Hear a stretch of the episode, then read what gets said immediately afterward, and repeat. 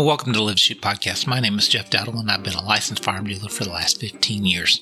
In this podcast, we talk about all things related to the Second Amendment, as well as anything that might be going on in my personal life or other news going on in the country. So, welcome, welcome, welcome. And I am either late on getting this podcast out or I am early, one of the two. At the beginning of the year, I made a commitment that I wasn't going to be as anal or obsessive about trying to get a podcast out every week. And then I would just kind of go with the flow. And if I was tired or didn't feel like doing it, I wasn't going to do it. And I wasn't going to be worried about it. So I tried that last week. And true to my nature, I, I, I stressed over the fact that I hadn't put a podcast out. And I am one of these that once I start something, it is very hard for me to quit. I'm excessively loyal. I'm quitting jobs. I've been at my current job for 15 years. The job for that, I was there for 12. Married 23 years, you know, which is a good thing. I'm not saying that's bad or anything like that. But once I, I've been, I run almost every day. I can't miss a day of running seven days a week. I don't know when the last time I was. I missed a day, and when I do, it causes me angst. I, my Fitbit drives me crazy trying to get my number of steps. On and on and on. Well, hard for me to uh, stop something once I start. I've a, I, I come from a very addictive personality, and, and that's why certain things, certain vices, I have to make sure I avoid because I can fall down a very dark trap. I'm afraid. So, welcome, welcome, welcome. I, I want to bring and talk about. I title this "Playing 3D Chess with the Second Amendment and the Supreme Court," and the reason so is because there's a couple decisions, court cases out there, or non-court cases that have been decided that one. Uh, what's going on around may have some people scratching their head, and there's nothing definitive about this, but you know, strictly my opinion and those opinions of the others about my, what might be going on. And all this resol- revolves around the, the Bruen decision and how it has just turned uh, Second Amendment court cases upside down. People are refiling cases that were previously denied because of the, now the Bruen decision. New ones are being filed now because of the Bruen decision, on and on and on. And it's just going to be an ultimately a positive thing as these dominoes keep falling. But the first case I want to talk about is relates to the under 21 uh, individuals out there and their right to keep and bear arms. So, as we talked about earlier, Texas has constitutional carry, and the constitutional carry said no, but you had to be 21 and above. And court case was filed. Federal judge in Fort Worth said that that was against the Bruen decision, unconstitutional, and those between 18 and 21 could constitutionally carry legally because of history and tradition. There was no history that it was back in the time of the Second Amendment. Under 21 were had to carry and, and possess arms. So now that decision has been appealed by Ken Paxton, the Attorney General of Texas, to the Fifth Circuit. Now, why is Ken Paxton, who is very pro Second Amendment, appealing this what would seem to be a very pro Second Amendment decision? Well, this is my opinion and the opinion of others, in that Ken Paxton is playing 3D chess.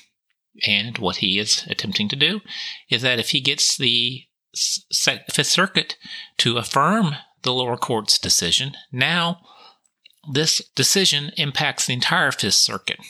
And I don't know who all that, but that's Arkansas, Louisiana, Texas, and a few other states. And then what people anticipate is that Ken Paxton will then appeal this to the Supreme Court, knowing or hoping that the Supreme Court will affirm the lower court's decisions, thus making it basically unconstitutional across the United States to deny anybody between the ages of 18 and 21 the right to possess, keep, and bear arms. Because with the Bruen decision and the way it's been done, uh, it, it seems to be very clear that based on what was going on at the time, that under 18 to 21 year olds were in the minds of the writers of the Second Amendment and that they were not being excluded. There were other provisions within the Constitution where the writers specifically called out age requirements. They did not around the Second Amendment. And then also in 1792 or 17 yeah, 1792, the Militia Act was put into place, specifically calling out that those between 18 and 21 had to be prepared with arms and ammo to serve in the militia. So it seems to be that if we can get this all the way up to the Second Amendment, and I think that's what Ken Paxton's trying to do with his appeals, that this will then cover the entire country, including California, New York, Massachusetts, all those wonderful states. So it looks like Ken Paxton is trying to think out of the box on how to push forward some of these Second Amendment cases. That's one case. The other instance is some news that had come down recently where the Supreme Court has denied to hear two cases as relates to bump stocks. And on the surface, this seems to be negative. Why? That these were, uh, uh, bump stocks are these devices that you can place on the, the end of a, the, of a AR-15 that gives it this appearance of being fully auto and that it accelerates the amount of the rate of fire that that gun can fire. And prior to the Las Vegas shooting, everybody was fine with these devices. There, there wasn't a great proliferation of them out there. And then the Trump ATF came in and classified that these were illegal because they were classified them as machine gun. And this was actually just in response to a tragedy and had nothing to do with the Second Amendment or anything like this. Well, two cases went up to the Supreme Court, and they have denied hearing them. Not doesn't sound good on the surface, but listening to some others who are far wiser in in these ways, it looks like again maybe the second the Supreme Court in itself is playing 3D chess. And on a side, uh, if you're not watching the uh, Four Boxes Diner YouTube channel or the Armed Attorneys YouTube channel. I'll put them in the link to the show. They're awesome. They explain these things very clearly, and I'm taking information from them and trying to just dumb it down even further and explain it. But they go into great detail about this, these types of things. And if you want some more clarity, you can go listen, and they cover a lot of other issues.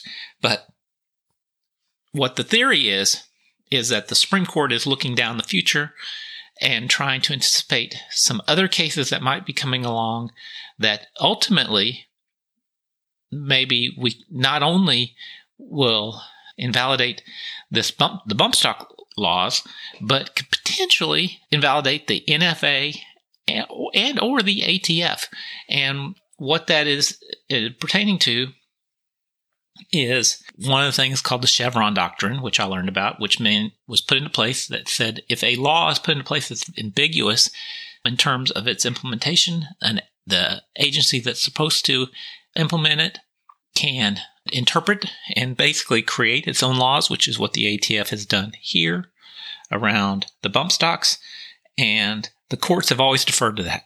There's some laws, some court cases that are coming down that the I believe the Supreme Court might be, or the others believe that the Supreme Court is looking at, and they don't want to hear this these cases. They want to wait for these cases to come along to us uh, where they can invalidate the Chevron doctrine, and so that is part of the thinking around that, which would then allow the bump stock to be reviewed and potentially maybe even just eliminate the NFA entirely. Which, if you look at the NFA it is unconstitutional based on history and tradition.